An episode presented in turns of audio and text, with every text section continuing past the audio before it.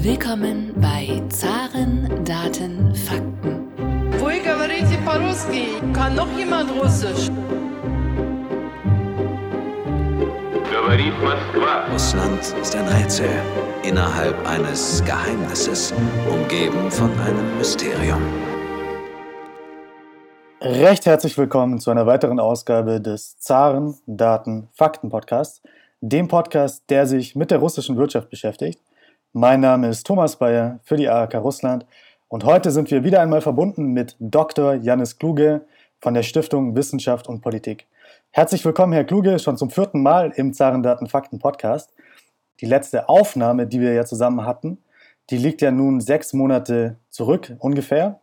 Und ich habe zur Vorbereitung da nochmal kurz hineingehört in diese Aufnahme. Und in der Aufnahme damals haben Sie gesagt, dass auf Russland jetzt die, Zitat, tiefste Wirtschaftskrise seit den frühen 90er Jahren zukommt. Außerdem haben Sie gesagt, dass die Experten für 2022 einen Konsens für eine Rezession in Russland von 10 bis 15 Prozent haben. Jetzt ist das Jahr 2022 jetzt vorbei was sind denn jetzt die letzten Zahlen, die wir haben für das Jahr 2022 und für die russische Wirtschaft? Ja, ähm, erstmal freue ich mich, wieder dabei zu sein. Und äh, ich glaube, es ist ein guter Startpunkt, sich mal die Prognosen anzuschauen, wie wir sie eben im Sommer oder im Frühsommer 2022 hatten. Und tatsächlich ist die Situation in der russischen Wirtschaft weniger dramatisch, als es ähm, in den meisten Prognosen, ähm, meisten früheren Prognosen bei den Sanktionen aussah. Es ist ähm, jetzt so, dass die Wirtschaft zwar zum Ende des Jahres deutlich kleiner ist, als sie es ähm, vor Beginn der Sanktionen war. Ich kann gleich gerne noch, noch zu den Zahlen etwas sagen. Aber vor allen Dingen, wenn man sich die, das Jahresbruttoinlandsprodukt anschaut, dann ähm, wird die russische Wirtschaft jetzt voraussichtlich äh, irgendwo zwischen minus 2,5 und minus 3 Prozent landen für 2022. Gleichzeitig sind die Prognosen für das nächste Jahr, also für 2023, das laufende Jahr, schlechter geworden ähm, im, im Laufe der Zeit. Das heißt, ein Teil dieses Effekts der Sanktionen hat sich jetzt verschoben in das Jahr 2023 und wird erst da in der Jahresstatistik sichtbar werden. Ähm, ich glaube, es ist wichtig zu äh, unterstreichen, dass das Bruttoinlandsprodukt ja immer die, die Waren und Dienstleistungen ähm, widerspiegelt, die innerhalb eines Jahres produziert werden. Das heißt, es ist so ein bisschen die durchschnittliche Temperatur, die durchschnittliche Situation in einem Jahr im Vergleich zum Vorjahr und äh, gibt nicht so sehr die Situation am Jahresende wieder. Da können wir dann andere Daten anschauen. Es gibt ähm, auf Quartalsbasis ja Daten und ähm, teilweise auch monatliche Indikatoren. Und wenn man sich das anschaut, dann äh, wird es Ende des Jahres 2022 so aussehen, dass es etwa äh, die Wirtschaft ungefähr sechs oder sieben Prozent kleiner ist, als sie es am Ende des Vorjahres, also Ende 2021 war. Das ist zumindest ähm, jetzt die letzte Prognose der, der Zentralbank und ähm, aus meiner Sicht auch eine realistische Einschätzung. Das heißt, das Jahresbruttoinlandsprodukt spiegelt das nicht im Ganzen wider. Ähm, aber trotzdem bleibt natürlich die Feststellung korrekt, dass die Prognosen einen deutlich drastischeren Einbruch prognostiziert hatten und wir letztendlich ähm, einem wirklich am unteren Ende dieser, ja, dieses Felds von, ähm, von Schätzungen liegen, was jetzt die Auswirkungen in diesem Jahr auf die russische Wirtschaft betrifft. Sie haben gerade schon gesagt, dass die Schätzungen auch für 2022 realistisch sind, haben Sie es, glaube ich, gerade genannt. Es gibt ja andere Experten, die sagen, dass man den Zahlen von Rostat nicht mehr glauben kann. Sie sind aber davon überzeugt, dass diese Zahlen die Realität abbilden. Und was glauben Sie denn auch, bringt das Jahr 2023 für die russische Wirtschaft? Da gibt es ja auch schon wieder Prognosen von bis zu minus 6,5 Prozent. Ich glaube, der russische äh, Wirtschaftsminister hat gesagt minus 0,8 Prozent. Da haben wir ja wieder eine Riesenspanne. Was halten Sie da für realistisch für das Jahr 2023? Also erstmal ja, ich glaube, dass die, dass die Daten von Rostat noch nutzbar sind. Es gibt auch immer noch in Russland ja Institute, die die Wirtschaft analysieren und dabei relativ ähm, unabhängig vorgehen. Es ist einfach ähm, in Russland bisher noch kein großes Problem, auch negative wirtschaftliche Nachrichten äh, zumindest in Expertenkreisen zu diskutieren, auch wenn natürlich äh, Putin das in seiner Darstellung vielleicht dann etwas selektiver machen würde. Das heißt, momentan sehe ich tatsächlich noch keine systematische Verzerrung bei den Daten, die wir jetzt ähm, aus Russland bekommen. Dass wir einige Daten gar nicht mehr bekommen, ist eine andere Geschichte. Also Handelsdaten zum Haushalt, auch äh, von der Zentralbank einiges. Das ist jetzt ähm, praktisch geheim gehalten. Aber insgesamt sind die Daten aus meiner Sicht schon noch konsistent. Man kann die auch miteinander vergleichen und gucken, ob das plausibel ist.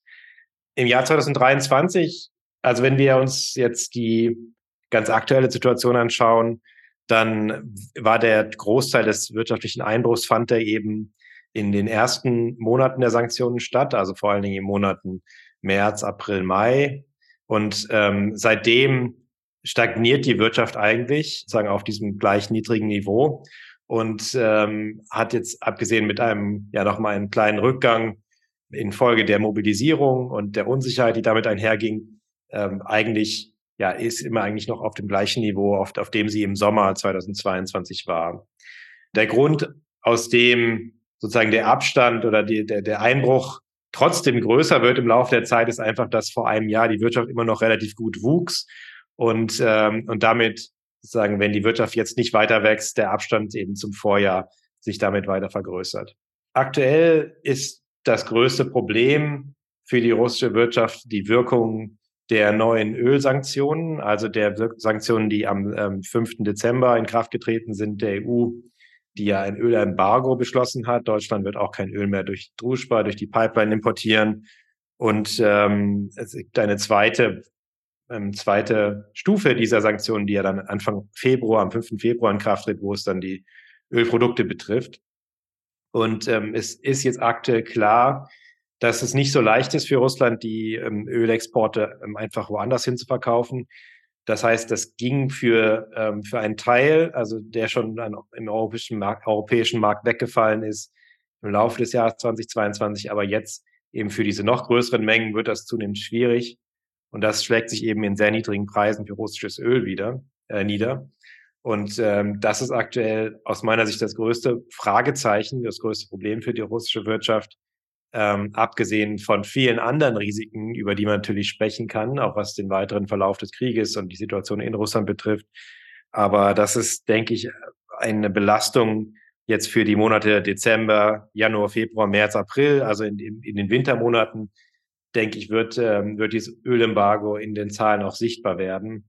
Deshalb bin ich etwas pessimistischer ähm, als der russische Wirtschaftsminister, der aber also dessen Berufsbeschreibung auch schon Optimist sein ist, denke ich. Der hat immer sehr positive Prognosen gehabt. Ähm, einfach aus dem Grund, dass selbst wenn die russische Wirtschaft nicht mehr weiter fällt oder schrumpft in diesem Jahr, selbst dann würde ein ziemlich dickes Minus am Ende des Jahres dastehen, einfach weil im Jahr 22 noch einige sehr gute Monate mit dabei waren. Das heißt, selbst wenn die Wirtschaft weiter auf der Stelle tritt, ist das Jahresbruttoinlandsprodukt im Jahr 2023 ein deutliches Minus.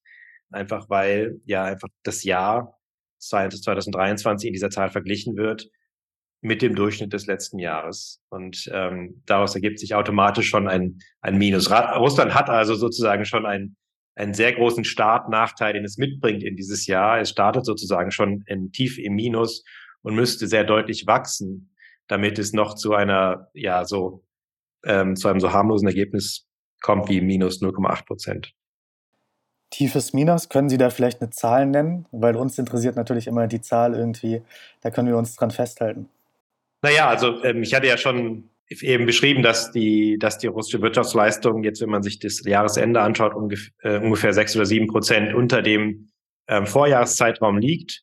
Und ähm, natürlich ähm, geht das, geht sozusagen, geht die Wirtschaft jetzt mit diesem Startnachteil in das neue Jahr. Und, ähm, und dadurch entsteht schon automatisch ein Minus rein aus statistischen Gründen, ähm, ohne dass die Wirtschaft weiter dafür schrumpfen muss. Und ähm, das wird sich dann im Laufe des Jahres eben zeigen, wie, wie tatsächlich, wie gravierend die Auswirkungen der, dieser neuen Ölsanktionen sein werden, wie viel Erholung auch möglich ist, vielleicht in manchen Branchen in Russland. Und ähm, so ergibt sich dann am Jahresende eben ein, ein, ein Wert für das Jahresbild 2023. Aber es ist eben schon, also selbst wenn die Wirtschaft nicht weiter schrumpft, wird es ein, ein Minus sein. In den aktuellen Schätzungen sind es ja nochmal ähm, ungefähr minus 2,5 Prozent, die jetzt ähm, für das volle Jahr 2023 dastehen könnten. Ähm, das heißt, wir hätten dann eben im Jahr 2022 einen Einbruch um 2,5 bis 3 Prozent und im Jahr 2023 noch einmal ähm, um 2,5 Prozent. Ähm, das ist vielleicht, also das ist, denke ich, ungefähr die Größenordnung, mit der man rechnen kann. Und man muss natürlich dazu sagen, unter normalen Bedingungen wäre Russlands Wirtschaft in diesen Jahren stark gewachsen. Und das gibt einem einen Eindruck davon, was Russland durch äh, den Krieg und durch die Sanktionen verloren hat. Als Podcast der Auslandshandelskammer interessiert uns natürlich auch immer der deutsche Handel mit Russland. Wie hat sich denn in den letzten Monaten, in den letzten zehn Monaten der deutsche Handel mit Russland entwickelt? Also die deutschen Exporte nach Russland sind natürlich ähm, mit Beginn der Sanktionen deutlich zurückgegangen. Ähm, das waren Anfang des Jahres noch ungefähr zweieinhalb Milliarden ähm, Dollar äh, pro Monat oder Euro ist eine ähnliche Zahl. Ähm, und das sind inzwischen ähm, ungefähr eine Milliarde. Ähm, klassischen deutschen Exportgütern, also Maschinenbau, Fahrzeugbau, ähm, Elektronik, ähm, da ist es, äh, sind die Zahlen deutlich zurückgegangen, weil viele von diesen Gütern tatsächlich auch explizit sanktioniert sind. Es ist ja auch ganz viel passiert, was jetzt nicht durch äh, Exportverbote erzwungen wurde, sondern es sind, man sich auch einfach Unternehmen zurückgezogen. Das heißt, es gibt auch Wirkung über die Sanktionen hinaus. Aber gerade in diesen, ähm, ja, diesem Technologiebereich ist natürlich vieles auch explizit sanktioniert.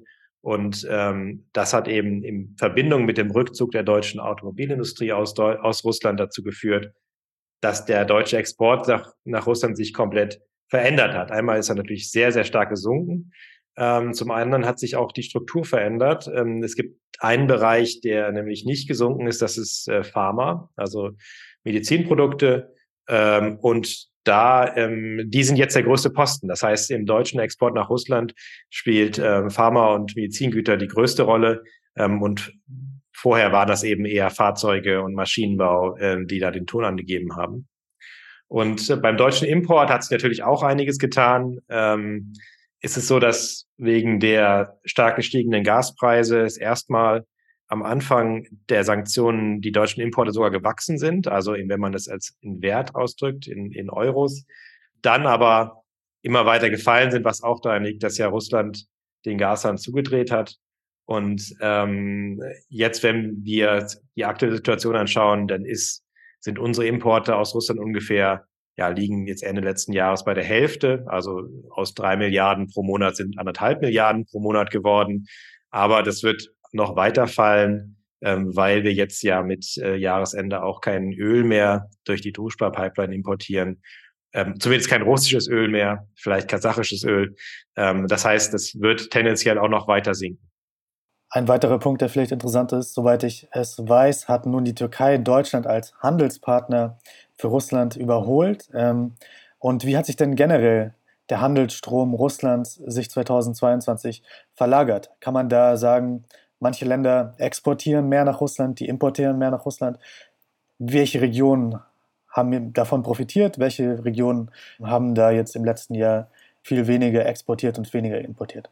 Ja, es gibt natürlich da eine relativ klare Veränderung. Ähm, die sanktionierenden Staaten sind weniger wichtig geworden und nicht sanktionierende Industriestaaten äh, sind wichtiger geworden. Allgemein ähm, sind natürlich leider die Daten für den russischen Import ähm, aus Russland selber nicht mehr erhältlich. Das heißt, wir müssen immer die Handelsstatistiken der Partnerländer anschauen.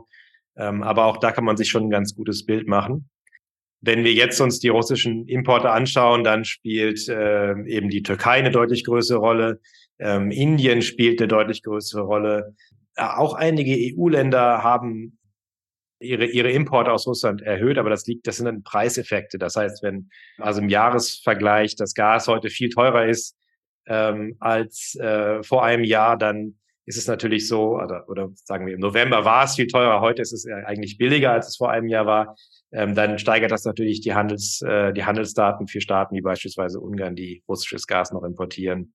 Beim Import nach Russland ist es so, dass es ein besonders starkes Wachstum gab aus den anderen ERWU-Staaten, also Eurasischen Wirtschaftsunion, das heißt Kirgistan, Armenien, Kasachstan vor allen Dingen, ähm, Staaten, durch die ein großer Teil der sogenannten Parallelimporte nach Russland eben geht. Das heißt, viele westliche Güter, die weiterhin in Russland konsumiert werden, aber nicht mehr direkt in Russland angeboten werden, kommen eben jetzt über diese Drittstaaten nach Russland und da ja, hat sich eben ein, ein, ein florierender Handel entwickelt, der vor allen Dingen über diese Staaten läuft.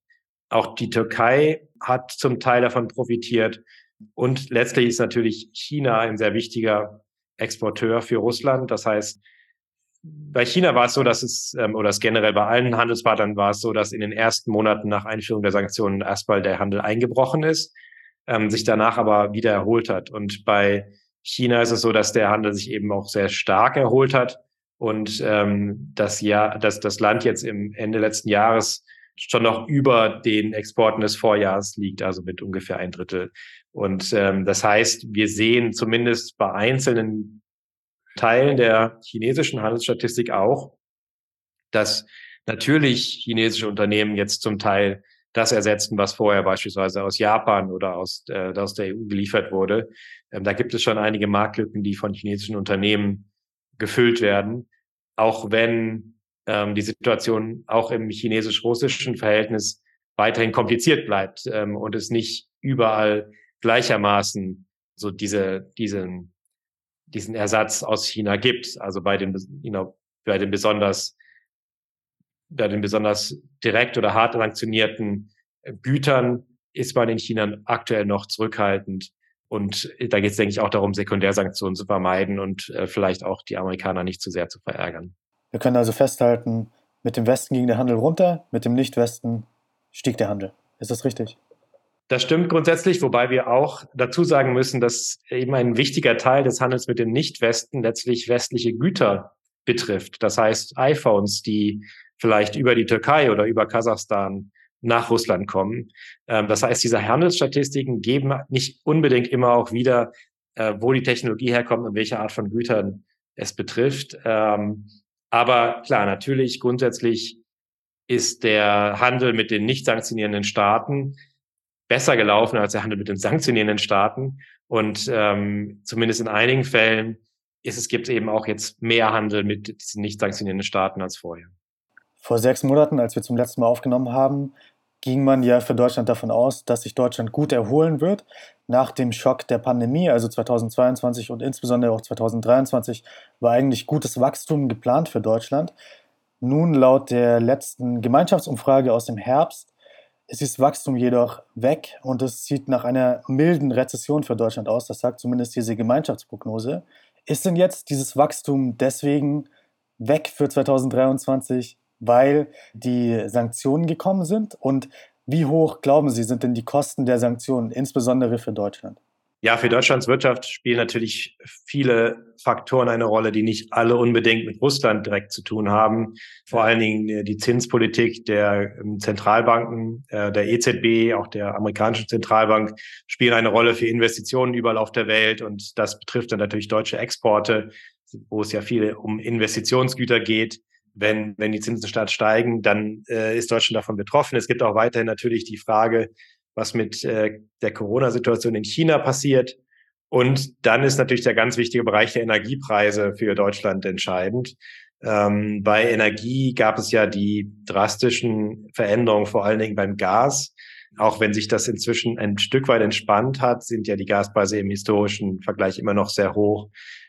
Natürlich muss man dazu sagen, dass da an der Stelle nicht die Sanktionen dafür verantwortlich sind, zumindest nicht direkt, sondern dass das eine Maßnahme Russlands gegen die EU oder gegen Deutschland war. Und man kann darüber spekulieren, ob das jetzt deutsche Waffenlieferungen sind, die das äh, verursachen oder ob das Sanktionen sind. Letztlich ist es natürlich einfach ein übergeordneter Konflikt und das ist eine, ein, ein, ein Teil dieses Konfliktes ist eben, dass es auf der wirtschaftlichen Ebene ausgetragen wird. Äh, also diese Verknappung des Gases, die auch zu einem Anstieg der Strompreise geführt hat, weil ja Gas sozusagen der für den Preis äh, wichtigste, ähm, also die, die, die, die Verstromung von Gas für den Strompreis eine sehr große Rolle spielt, ähm, hat das natürlich zu sehr hohen Energiepreisen geführt, ohne dass man jetzt das direkt mit Sanktionen, also es ist, ohne dass es direkt Kosten von Sanktionen sind, die wir eingeführt haben. Äh, das Sanktionieren ist natürlich nicht kostenlos. Es gibt auch natürlich Verluste, große Verluste von deutschen Unternehmen, die ihre russischen Investitionen zu großen Teilen abschreiben mussten, auch ähm, natürlich auch amerikanische oder andere europäische Unternehmen mussten das tun. Und auch das geht natürlich in die Milliarden. Ich glaube aber, dass wenn wir uns die Größenordnung anschauen, dass dann jetzt in Bezug auf Russland ähm, die Verknappung des Gasangebots den größten Einfluss hatte auf die deutsche Wirtschaftsleistung, auch wenn es jetzt nicht so drastisch ausfällt, wie es Anfang, Anfang des Jahres erwartet wurde. Äh, insgesamt sind die direkten Kosten der Maßnahmen, die beschlossen wurden, nicht so, dass sie, also nicht dominierend in der deutschen Wirtschaftsentwicklung. Äh, das ist natürlich ein sehr, ich, das ist eine sehr politische Diskussion und ähm, ich würde aber nochmal betonen, dass ich das jetzt an der Stelle nicht sage, weil ich Sanktionen politisch für nötig halte, sondern weil ich tatsächlich denke, dass die, dass diese direkten Auswirkungen geringer sind, als es oft vermutet wird. Was natürlich daran liegt, dass die EU bei der Gestaltung der Sanktionen auch darauf schaut, was kostet uns das eigentlich? Und Deutschland da auch ein Wort mitzureden hat und dementsprechend die Maßnahmen, die von unserer Seite kommen, natürlich immer möglichst so gestaltet sind, dass sie uns weniger kosten als Russland. Nochmal ein kurzer Flashback zum letzten Gespräch vor sechs Monaten. Sie haben damals gesagt, dass eine Inflation in Russland von 18 bis 23 Prozent realistisch erscheint. Jetzt ist die Inflation ja, glaube ich, in Russland in diesem Jahr bei 12 Prozent, in Deutschland bei, ich glaube, 8 Prozent oder so. Ähm, welches Land glauben Sie wird in 2023 eine höhere Inflation haben? Russland oder Deutschland? Ähm, die Inflationsschätzungen, äh, die Sie genannt haben, waren ja die Konsensprognose der russischen Zentralbank zu diesem Zeitpunkt. Die Inflation ist in Russland ja kurzfristig auf 18 Prozent gestiegen, ich glaube im letzten April und daraufhin eben deutlich zurückgegangen. Äh, wenn wir jetzt schauen, wie es sich im nächsten Jahr entwickelt, können wir auch wieder auf diese Konsensschätzungen schauen, die natürlich nicht immer äh, sich äh, als richtig erweisen. Das ist ähm, aktuell wären das rund sechs Prozent, die für Russland erwartet werden. Ich bin momentan eher der Ansicht, dass es mehr würden wird als sechs Prozent mit Blick auf ähm, die Situation, wie sie sich im Dezember verändert hat. Also mit der, da der Rubel eben nochmal deutlich schwächer geworden ähm, vor dem Hintergrund der neu eingeführten Ölsanktionen. Und das hat auch im Dezember die Sanktion, die, die, die Inflation ähm, wieder an äh, befeuert. Das heißt, im Dezember ist die Rate in Russland wieder leicht gestiegen. Dazu kommt, dass Russland aktuell ja nicht das Problem der Arbeitslosigkeit hat, sondern einen akuten Arbeitskräftemangel hat. Die Arbeitslosigkeit ist weiterhin auf ähm, ähm, Rekordniveau, also rekordniedrigem Niveau. Und ähm, so gibt es doch einige Faktoren, die dafür sprechen, dass die Inflation in Russland in den nächsten Monaten wieder eher an Fahrt gewinnt im Vergleich zum zweiten Halbjahr 2022. In Deutschland ist es so, dass wir im Jahr 2022 diese extrem hohen Energiepreise hatten. Und das ist ein Faktor, der sich im aktuellen Jahr eher bremsend auf die Inflation auswirken wird. Wir sehen jetzt ja auch schon aktuell, dass Strom- und Gaspreise unter dem Vorjahresniveau liegen und ähm, auch beim Öl sind wir, ähm, also das ist natürlich Erwartung aktuell. Wir können nicht genau sagen, wie sich diese Preise in diesem Jahr entwickeln. Aber ähm, wenn es da keine neuen negativen Überraschungen gibt, ähm, dann werden wir auch bei den Ölpreisen in diesem Jahr unter dem Vorjahr, Vorjahresniveau liegen. Das heißt, wir haben einen deflationären Impuls von den Energiemärkten. Und deshalb bin ich eigentlich äh, ziemlich sicher, dass äh, Russland im Jahr 2023 eine höhere Inflation haben wird als Deutschland. Mhm. Aber da gibt es eben wieder, wie wir gesehen haben, auch an der vorherigen Prognose, das ist äh, ja schön, wenn man regelmäßig spricht, dann kann man sich da immer noch mal wieder vergewissern, ähm, wie sicher eigentlich diese, diese, diese Schätzungen sind. Klar, natürlich gibt es da ein gewisses Risiko und ähm, es wird auf jeden Fall spannend sein, dann vielleicht in einem halben Jahr nochmal zu schauen, wo wir aktuell stehen. Eine hohe Inflation ist ja auch vielleicht kein Problem, wenn die Löhne auch stark anziehen.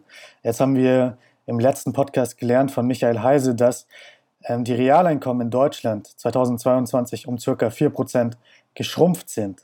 Ich habe online gar keine Daten gefunden für die Realeinkommen der russischen Bevölkerung. Wie haben sich denn die Realeinkommen der russischen Bevölkerung 2022 entwickelt? Also die, ähm, die Entwicklung ist ähnlich. Ähm, ist tatsächlich auch so, dass es ähm, je nachdem, auf welchen Indikator man schaut, also es gibt ja die real verfügbaren Einkommen, es gibt die Reallöhne, dass es meistens so zwischen vier und fünf Prozent sind, die das gefallen ist. Ähm, wenn wir uns die Konsumausgaben der Russen anschauen, dann ist es eine deutlichere Veränderung. Also der russische, die, die, die Einzelhandelsumsätze sind um zehn Prozent gefallen in Russland.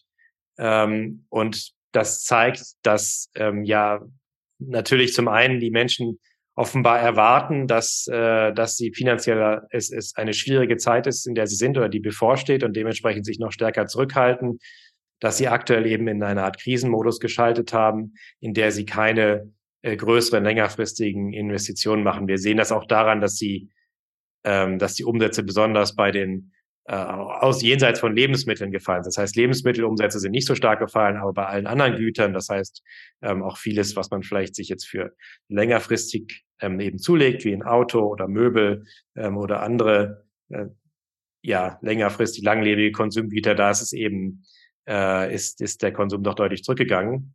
Und ähm, ja, aber die, die verfügbaren Realeinkommen sind tatsächlich, haben sich in einem ähnlichen Bereich entwickelt, was auch an einigen Unterstützungszahlungen natürlich der russischen Regierung lag. Da wird es natürlich spannend im nächsten Jahr, wie das weitergeht.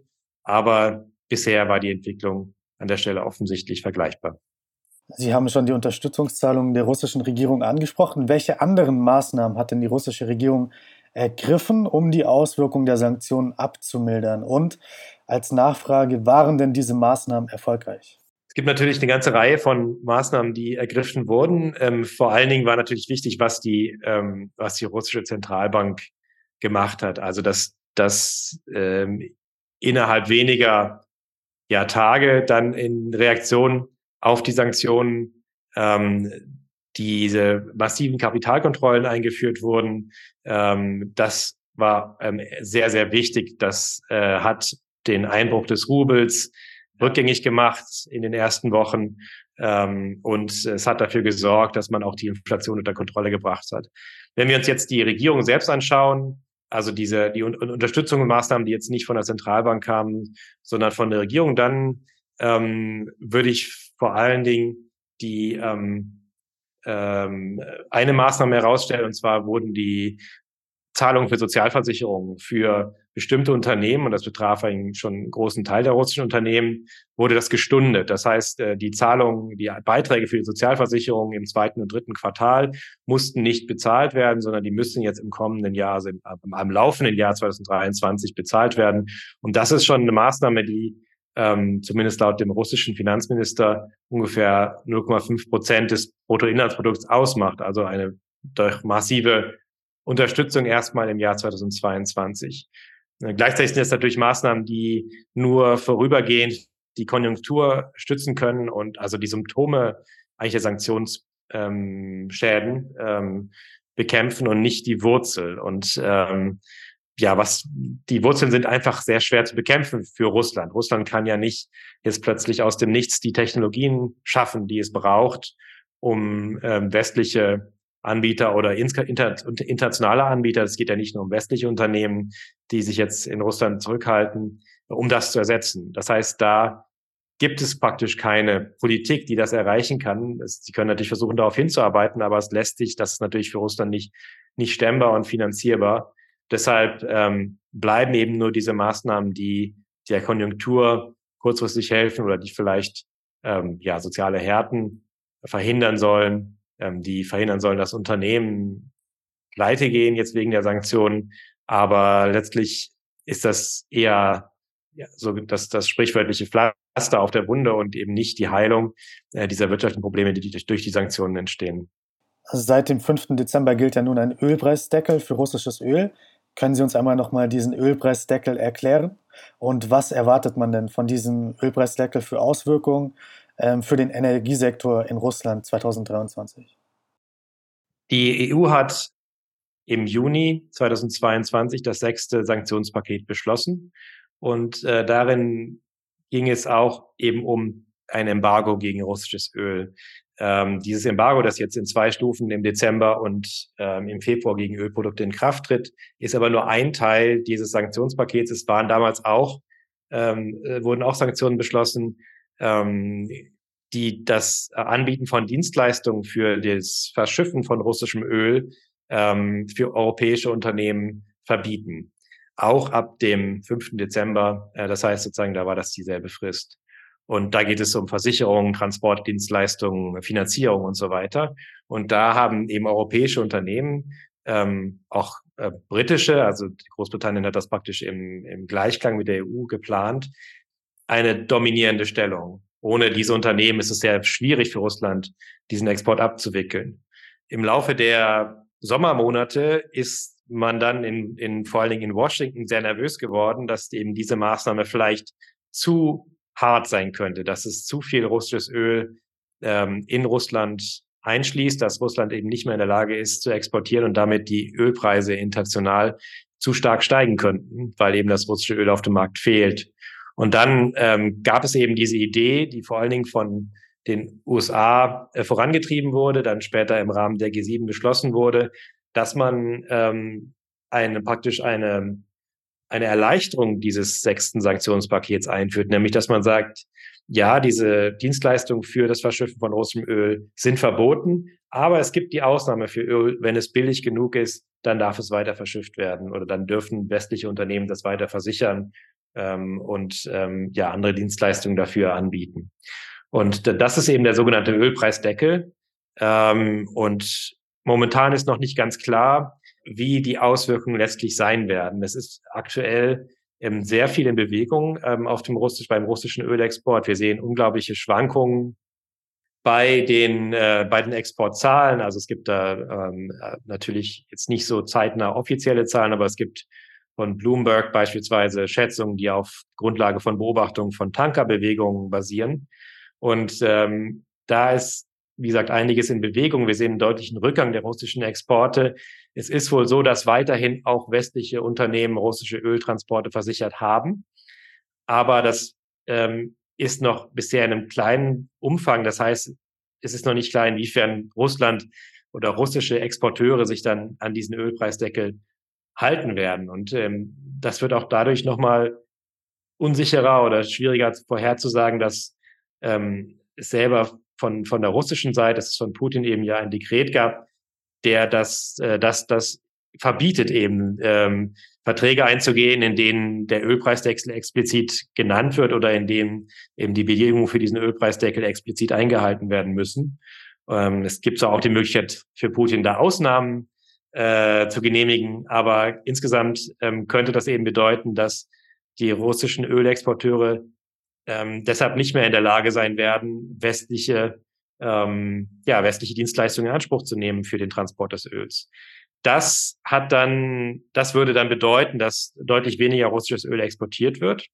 Ähm, das ist so ein bisschen, ja, auch ein, ein, ein, ein Kräftemessen vielleicht von der russischen Seite mit dem Westen. So wer, ähm, wer hält länger durch an der Stelle? Ähm, schafft es Russland länger mit weniger Ölexporten auszukommen?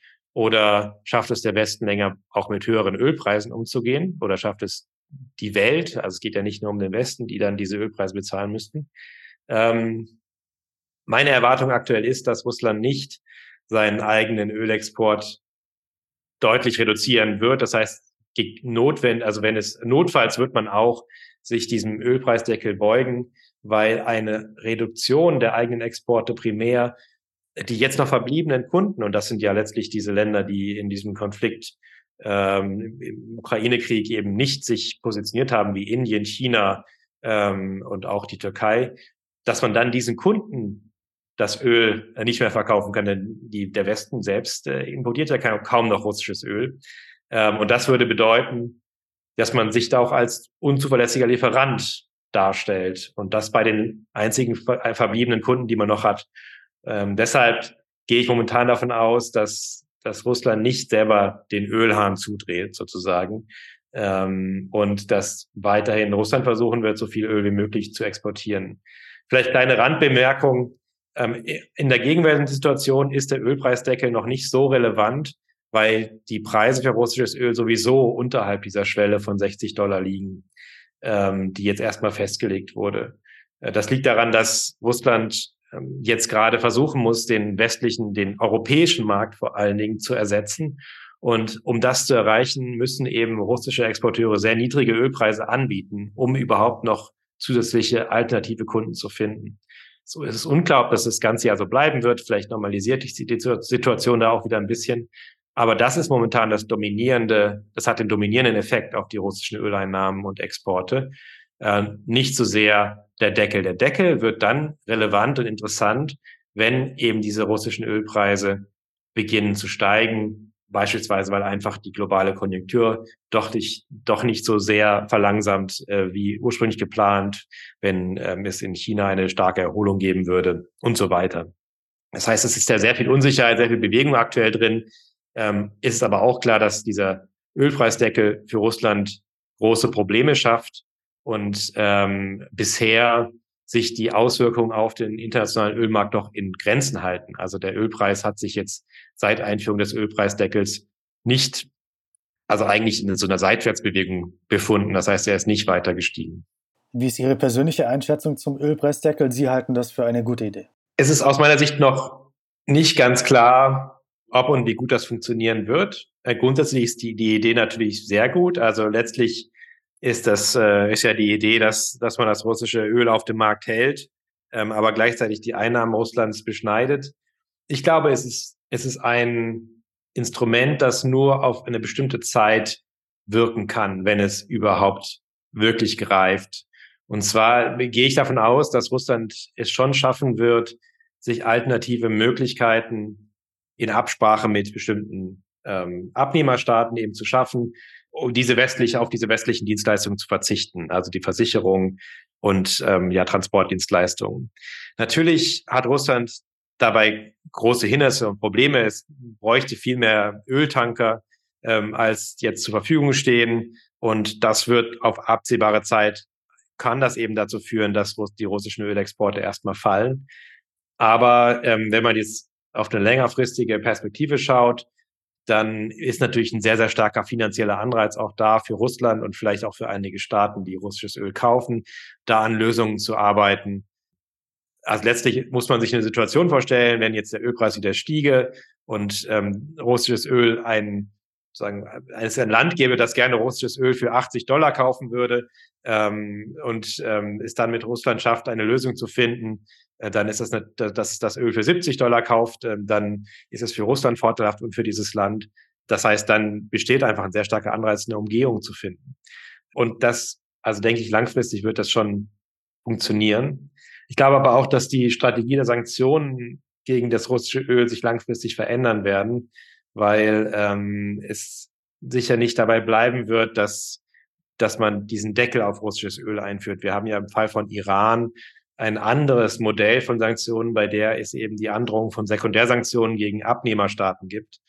Ähm, und dieses Modell ließe sich theoretisch auch auf Russland anwenden, ähm, aber erst, wenn alternative Öllieferanten auf dem Weltmarkt erschienen sind und beispielsweise neue Fördermöglichkeiten, ähm, äh, wie sie vielleicht in Brasilien oder anderswo entwickelt werden, ähm, dazu führen, dass es eben kein Defizit mehr gibt beim Ölangebot, also keinen, ähm, keine Knappheit auf dem Ölmarkt. Das kann auch durch ein Zurückgehen, Zurückgehen der Nachfrage passieren. Also wenn wir jetzt eine Situation hätten, in der der Ölpreis vorübergehend einbricht, könnten sich dadurch auch nochmal Gelegenheitsfenster ergeben, wo man die Sanktionen verschärfen könnte und mehr russisches Öl vom Weltmarkt verdrängt.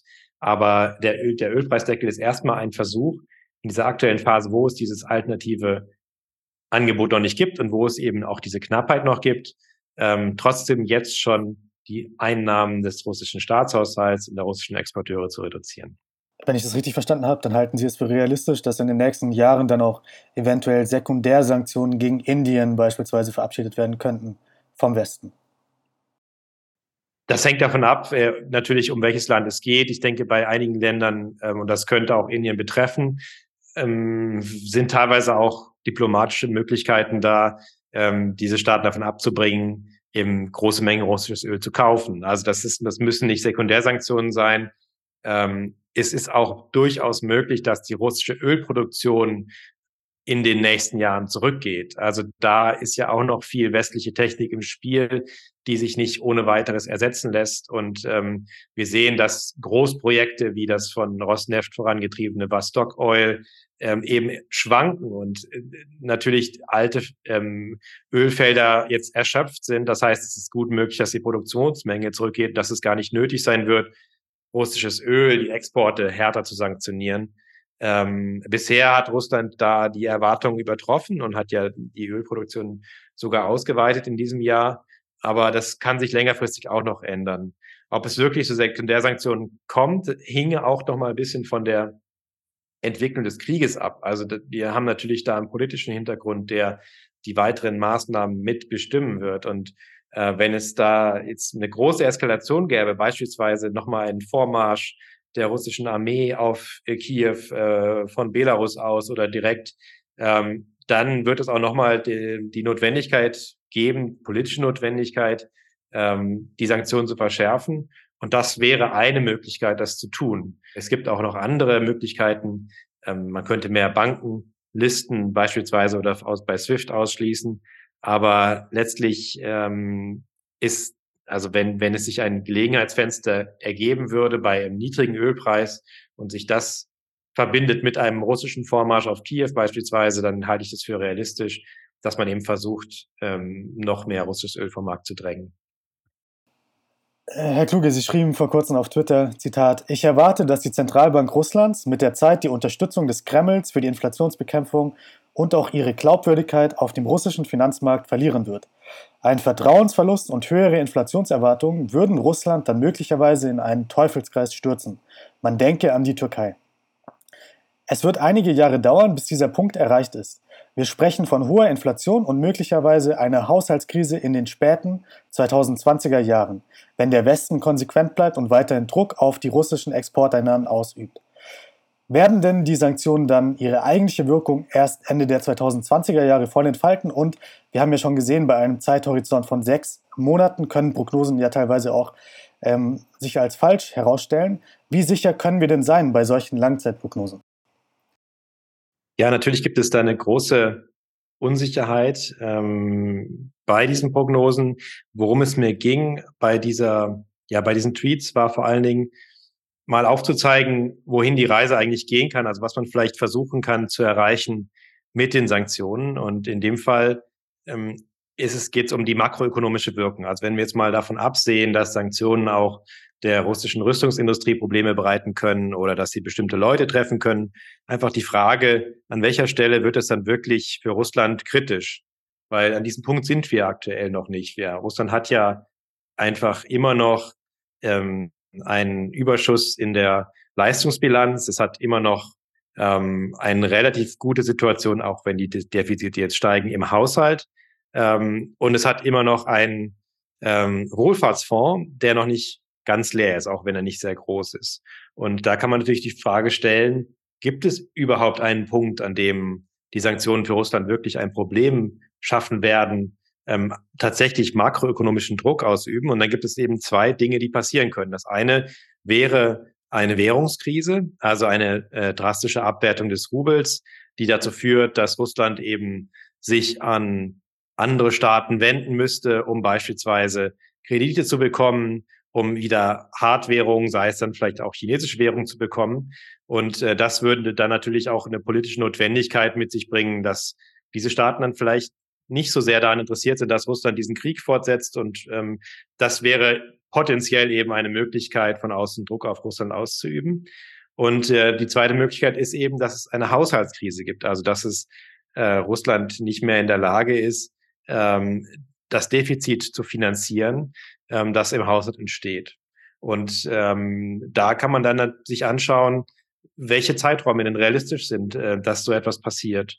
Und wenn wir jetzt davon absehen, dass es ähm, aus Russland heraus beispielsweise durch eine politische Instabilität ähm, dramatische Entwicklungen gibt, ähm, die die Situation eben sehr schnell verschlechtern, dann bin ich tatsächlich der Ansicht, dass diese wirkliche kritische Situation frühestens ähm, in der zweiten Hälfte der 2020er Jahre entstehen wird, auch wenn die aktuelle Situation schon ähm, die schon schwieriger ist natürlich. Natürlich ist es für Russland viel schwieriger, unter den aktuellen Bedingungen ähm, diesen Krieg zu führen, weil jetzt schon eben Einnahmen wegfallen im Haushalt, weil ähm, jetzt schon die Ausgaben sehr hoch sind, was auch zum Teil eben an den Sanktionen liegt und dieses Defizit viel größer ausgefallen ist, als man es ursprünglich geplant hatte jetzt im, im letzten Jahr. Trotzdem sprechen wir immer noch von einem Defizit von 2,3 Prozent des Bruttoinlandsprodukts. Das ist eben nicht dramatisch. Und Russland ist noch in der Lage, durch Anleihen auf dem eigenen Kapitalmarkt eben diese, äh, diese Mittel wieder zu finanzieren und kann auch weiterhin eben auf diesen Wohlfahrtsfonds zurückgreifen, der ungefähr acht Prozent des Bruttoinlandsprodukts ausmacht aktuell, ähm, auch wenn das nicht alles liquide ist, ähm, ist da eben doch noch eine Reserve, die durchaus einige Jahre von ähnlich hohen Defiziten finanzieren könnte. Und ähm, ja, das heißt, wenn wir uns jetzt in die Zukunft, ähm, wenn wir in die Zukunft schauen und überlegen, an welcher Stelle das für Russland wirklich ein politisches Problem wird, also auch ein außenpolitisches Problem, ähm, dann, dann sind wir tatsächlich eben bei einem Bereich schon so ab in vier oder fünf Jahren, also Ende der 2020er Jahre, ähm, wenn wir, wenn es dann eben einen Punkt gibt, wo Russlands Exporte so deutlich zurückgegangen sind, dass, ähm, dass der Rubel eben deutlich schwächer geworden ist, ähm, dass Russland Probleme bekommt, die Importe zu finanzieren, ähm, die es braucht. Und ähm, es kann eben auch zu diesen ja, inneren Problemen kommen, wenn der Haushalt nicht mehr in der Lage ist, Ausgaben beispielsweise auch für, ähm, äh, für die Staatsbediensteten, für das Militär eben zu finanzieren. Aber auch da äh, müssen wir davon ausgehen, dass das für Russland sehr hohe Priorität hat, zumindest solange der Krieg weitergeht und äh, dass deshalb nur eine Haushaltskrise ähm, da wirklich ähm, Russland aufhalten würde, sehr viel Geld eben für diesen Krieg auszugeben. Wir sehen ja momentan, dass dem Haushalt eben bei allen anderen Dingen gespart wird, aber die Ausgaben für den Krieg ähm, und für die innere Sicherheit deutlich zu, äh, zugelegt haben und auch weiter zulegen werden.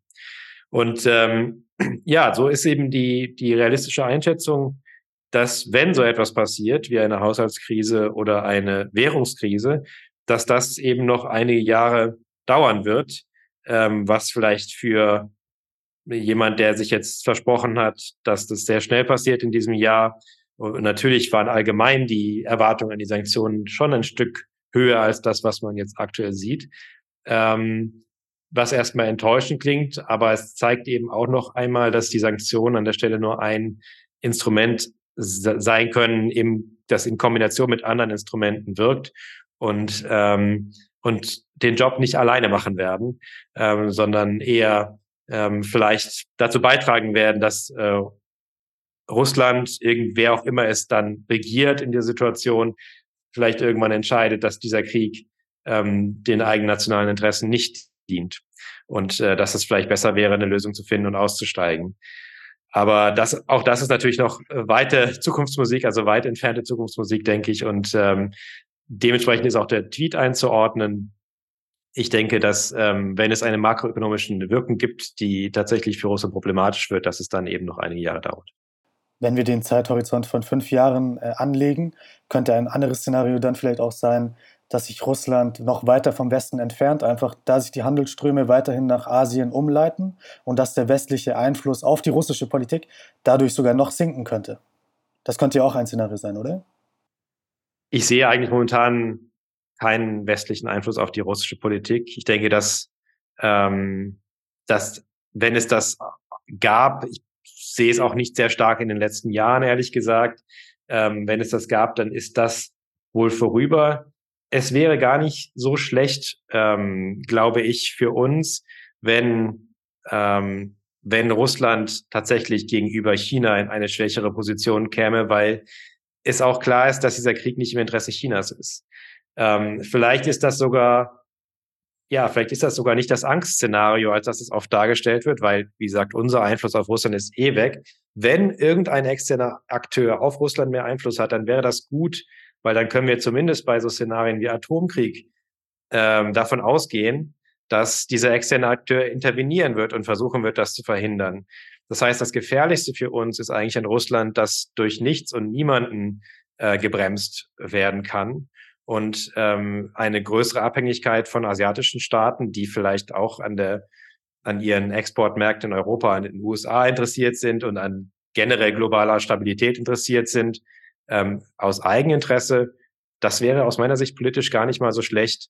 Und ähm, deshalb, ja, es kann diese, es kann natürlich diesen Effekt haben. Ähm, aber ich bin eher skeptisch, dass die chinesische Wirtschaft oder auch andere asiatische Volkswirtschaften in der Lage und bereit sein werden, das im vollen Maße zu ersetzen, was die europäische Wirtschaft in der Vergangenheit für Russland bedeutet hat. Also insbesondere beim Bereich der Investitionen. Da war ja auch in den letzten Jahren schon immer deutlich, dass äh, chinesische ähm, Unternehmen sehr zurückhaltend sind äh, bei Investitionen in Russland und nur einen sehr geringen Teil der ausländischen Direktinvestitionen ausmachen, während der Großteil eben von äh, europäischen und amerikanischen Unternehmen kam, ähm, abgesehen eben von einigen wenigen Energieprojekten. Und das sehe ich auch nicht, dass sich das groß, grundsätzlich verändert. Ähm, China möchte exportieren, nicht unbedingt in Russland investieren. Und damit geht eben Russland schon sehr viel verloren. Und deshalb rechne ich nicht damit, dass diese Umstellung letztlich zu einer ähnlichen zu einem ähnlichen Wohlstand führt, wie ihn Russland jetzt in den letzten Jahren genießen konnte. Ähm, aber wie gesagt, diese politische Abhängigkeit von einem externen Akteur kann eigentlich nur in unserem Interesse sein, solange dieser externe Akteur nicht selber in, der, in, in, in wahnsinn, wahnsinnigen Szenarien wie äh, einem Atomkrieg interessiert ist. Aber das kann man eigentlich bei China aus meiner Sicht aktuell ausschließen. Wenn ich es richtig verstanden habe, dann halten Sie es also für eine gute strategische Entscheidung, Russland zu einem Juniorpartner von China zu machen mir ist Russland als Juniorpartner von China lieber als Russland, ähm, das sich um nichts und niemand kümmert und komplett irrational und zerstörerisch handelt. Insofern, ähm, ja, also das, das würde ein bisschen mehr Berechenbar Berechenbarkeit geben. Natürlich ist dann wieder die Frage, wie insgesamt die Situation zwischen äh, dem Westen und China oder den Vereinigten Staaten und China sich weiterentwickelt. Aber bei China ist aus meiner Sicht immer noch ist so, dass das Land ähm, die, seine Zukunft eigentlich noch vor sich hat und weniger als Russland daran interessiert ist, alle Institutionen und Regeln äh, der Welt einzureißen, auch wenn es natürlich diese um, ja, massiven Interessensgegensätze gibt und wenn auch wenn China natürlich für gerade die, die Staaten der Nachbarschaft auch eine Bedrohung ist, die wir ernst nehmen müssen. Trotzdem glaube ich, insbesondere bei diesen Horrorszenarien wie eben Einsatz von Nuklearwaffen, dass, ähm, dass China daran nicht interessiert wäre und dass da äh, eine Abhängigkeit Russlands gar nicht unbedingt äh, unserem Interesse entgegenlaufen muss. Jetzt haben wir fast schon 50 Minuten aufgenommen. Äh, ich möchte Ihre Zeit auch nicht zu sehr strapazieren, deswegen kommen wir schon zur letzten Frage. Und die letzte Frage ist, es gab ja tausende Sanktionen, gegen, äh, die gegen Russland verabschiedet wurden. Ähm, Professor Rochlitz von der Universität Bremen hat auf dieselbe Frage geantwortet, dass er die Sanktionen beispielsweise im wissenschaftlichen Austausch für nicht so gut hält. Also beispielsweise hat er gemeint, es ist quasi unmöglich geworden, mit russischen Wissenschaftlern, die sich noch in Russland aufhalten, Kontakt zu haben als deutscher Wissenschaftler. Was ist denn eine Sanktion, lieber Herr Kluge, die Sie für nicht sinnvoll halten oder sind doch alle am Ende sinnvoll gewesen? Naja, grundsätzlich ähm, ist es natürlich eine Abwägung von äh, verschiedenen äh, Motiven und letztlich ist das, das das das Hauptmotiv, Druck auszuüben und das Instrument, das zu erreichen, war eben in diesem Jahr oder im vergangenen Jahr die möglichst auch viele Verbindungen zu kappen. Ich bin natürlich selber auch am Austausch mit ähm, ja, russischen Kolleginnen und Kollegen interessiert, sofern sie eben diesen Krieg verurteilen. Aber das tun auch einige. Viele von denen sind natürlich nicht mehr in Russland. Ähm, ich glaube trotzdem, dass, also ich, ich, es gäbe jetzt nicht eine Sanktion, die ich ähm, explizit zurücknehmen würde, weil diese Sanktionen schon auch ihre, ähm, ihren Sinn haben. Also auch wenn es um Kooperationen im wissenschaftlichen Bereich geht, das hat natürlich einen hohen Preis. Ähm, gleichzeitig ist auch da klar, dass ähm, vor allen Dingen, wenn es um Naturwissenschaften geht, dass einiges nicht unbedingt so weiterlaufen kann wie bisher, weil es teilweise vielleicht auch äh, sensible Bereiche betrifft, weil wir nicht den technischen Fortschritt ähm, eines Russlands befördern können, der, äh, dass das eben in der Ukraine diesen Krieg führt. Und, ähm, und der wissenschaftliche Austausch könnte eben auch indirekt dazu führen.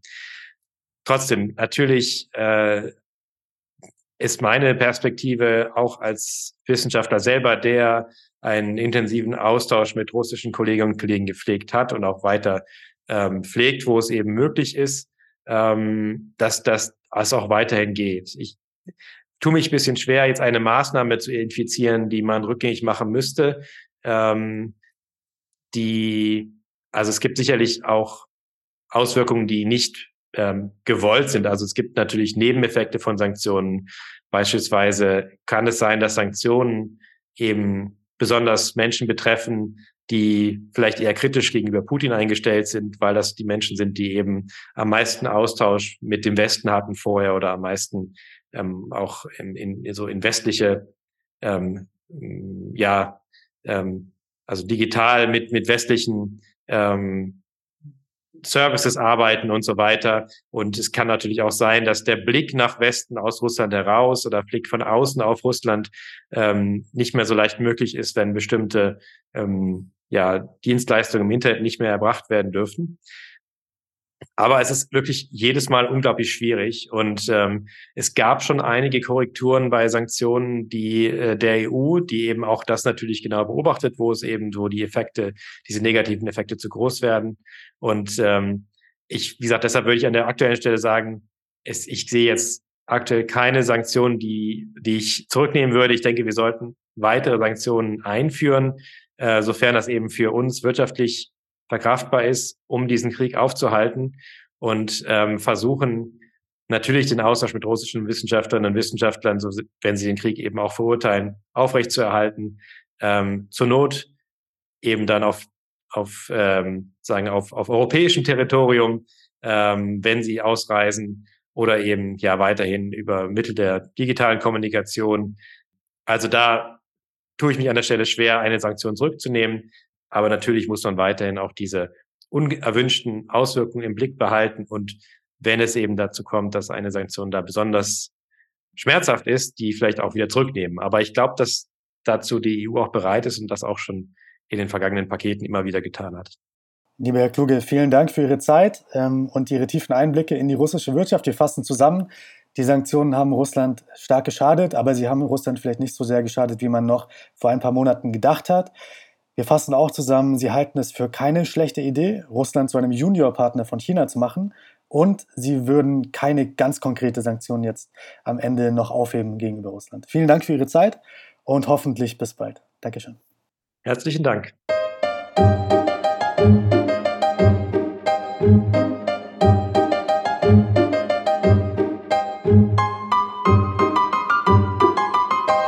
Podcast wurde präsentiert von der Deutsch-Russischen Auslandshandelskammer. Die Deutsch-Russische Auslandshandelskammer ist mit 1000 Mitgliedern der größte ausländische Wirtschaftsverband in Russland.